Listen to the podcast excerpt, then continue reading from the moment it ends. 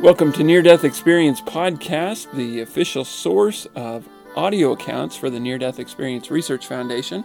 I'm Chaz Hathaway, author of Life in the Spirit World What Near Death Experiences May Teach About Life on the Other Side. And both links to nderf.org and the book can be found on our website, Near Death Experience. So today we're going to share the experience of Fatima from nderf.org.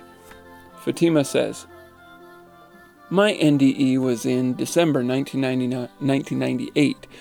I was pregnant in my second month for my fourth child. I remember from a vacation in London. I didn't take care over my pregnancy as I was holding many bags in the airport. I remember that I felt a very strange movement in my womb when I held a heavy one, a heavy bag. I didn't pay attention to this feeling. After two days, I felt my hands and feet were very cold and I had a headache. Then I began to bleed. I spent long hours in the toilet and expected that the fetus could get out without the help of a doctor, but the bleeding did not stop. My husband tried to convince me to go to the hospital or to call my family or my sister, who works as a doctor. I refused. When my husband noticed that I began to lose consciousness and talk nonsense, he called my family. They hurried to my home and took me to the hospital. I remember that my dress and the blanket that covered me became red. I remember also that the doctors were very surprised to see all the bleeding and hurried to prepare the operation room. I heard them talking to my sister and that the situation is very critical and my blood pressure was very low, which threatened my life. They gave me anesthesia and they began to ask me many questions to be sure that I lost consciousness to start the operation. I lost consciousness gradually. After that, I remember I saw the most beautiful garden I have ever seen.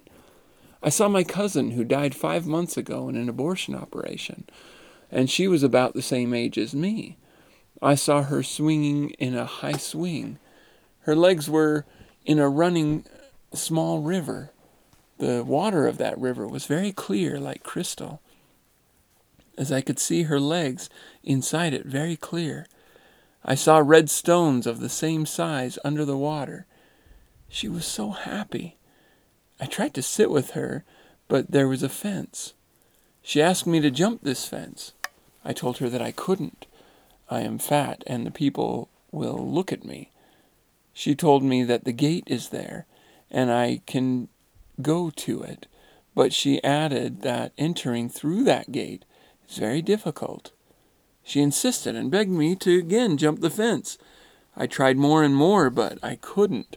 I had a strong desire to enter that wonderful place when I felt desperate from jumping. I went to the gate that my cousin pointed to me. It was a very big gate with a big, high, beautiful door with glittering golden handles like the big gates in the historical films, but more beautiful. There were two huge guards. They were holding spears. The spears were crossed. The legs of those guards were huge, like a building size.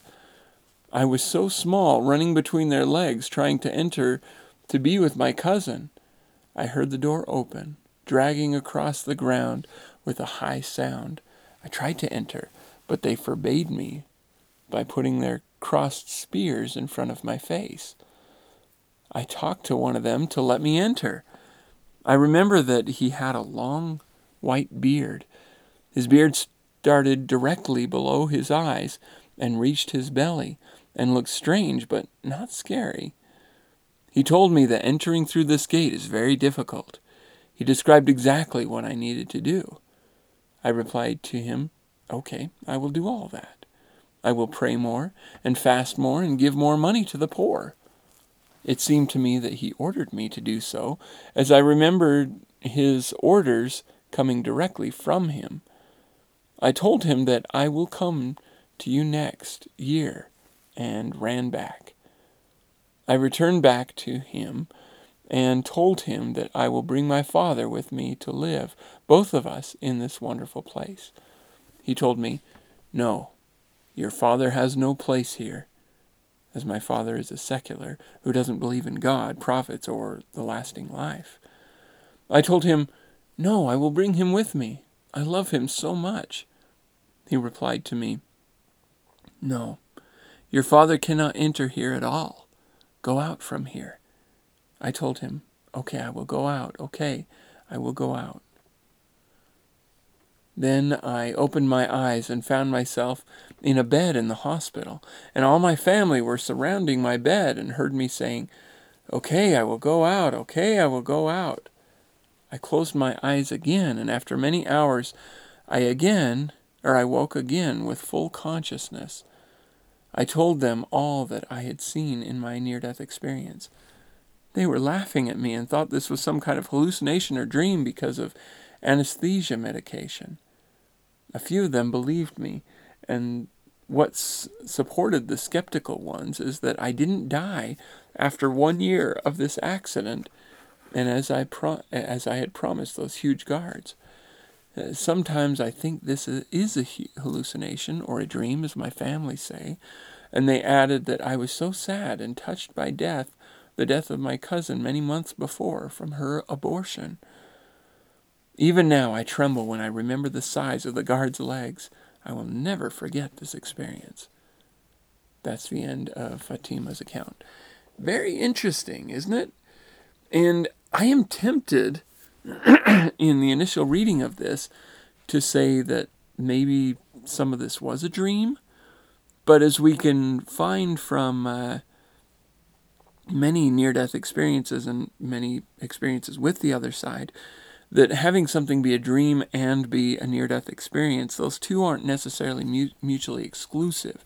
You can have near death experience dreams that have elements that are from the other side and elements that are from a dream, and uh, vice versa. And maybe this is one of those cases, or maybe there really were, were these massive guards uh, on the other side that were blocking her from entering or from crossing this barrier that is death. That idea of a barrier is so common that, you know, there being a gate with guards that won't let her past is not unheard of. I mean, it's not even it's not even strange. Now, the thing that's strange is these massive guards, you know, whose legs were the size of buildings and, you know, beards that start at their eyes and go down. I, now, is that so strange that it, it couldn't be real beings or people? No, certainly it could be uh, real people. We just, you know, I just have never heard of ones that big before, but hey, who knows? anyway, very interesting experience. If you would like to contact the podcast, either to share your own experience, ask a question, or share a comment, you can do so by emailing near death experience podcast at gmail.com. You can find all our past episodes at near death experience podcast.org, and you can support the podcast by either purchasing the book Life in the Spirit World or by going to near-death-experience-podcast.org and clicking on support the podcast which will take you to patreon.com slash ndecast and becoming an ongoing monthly contributor.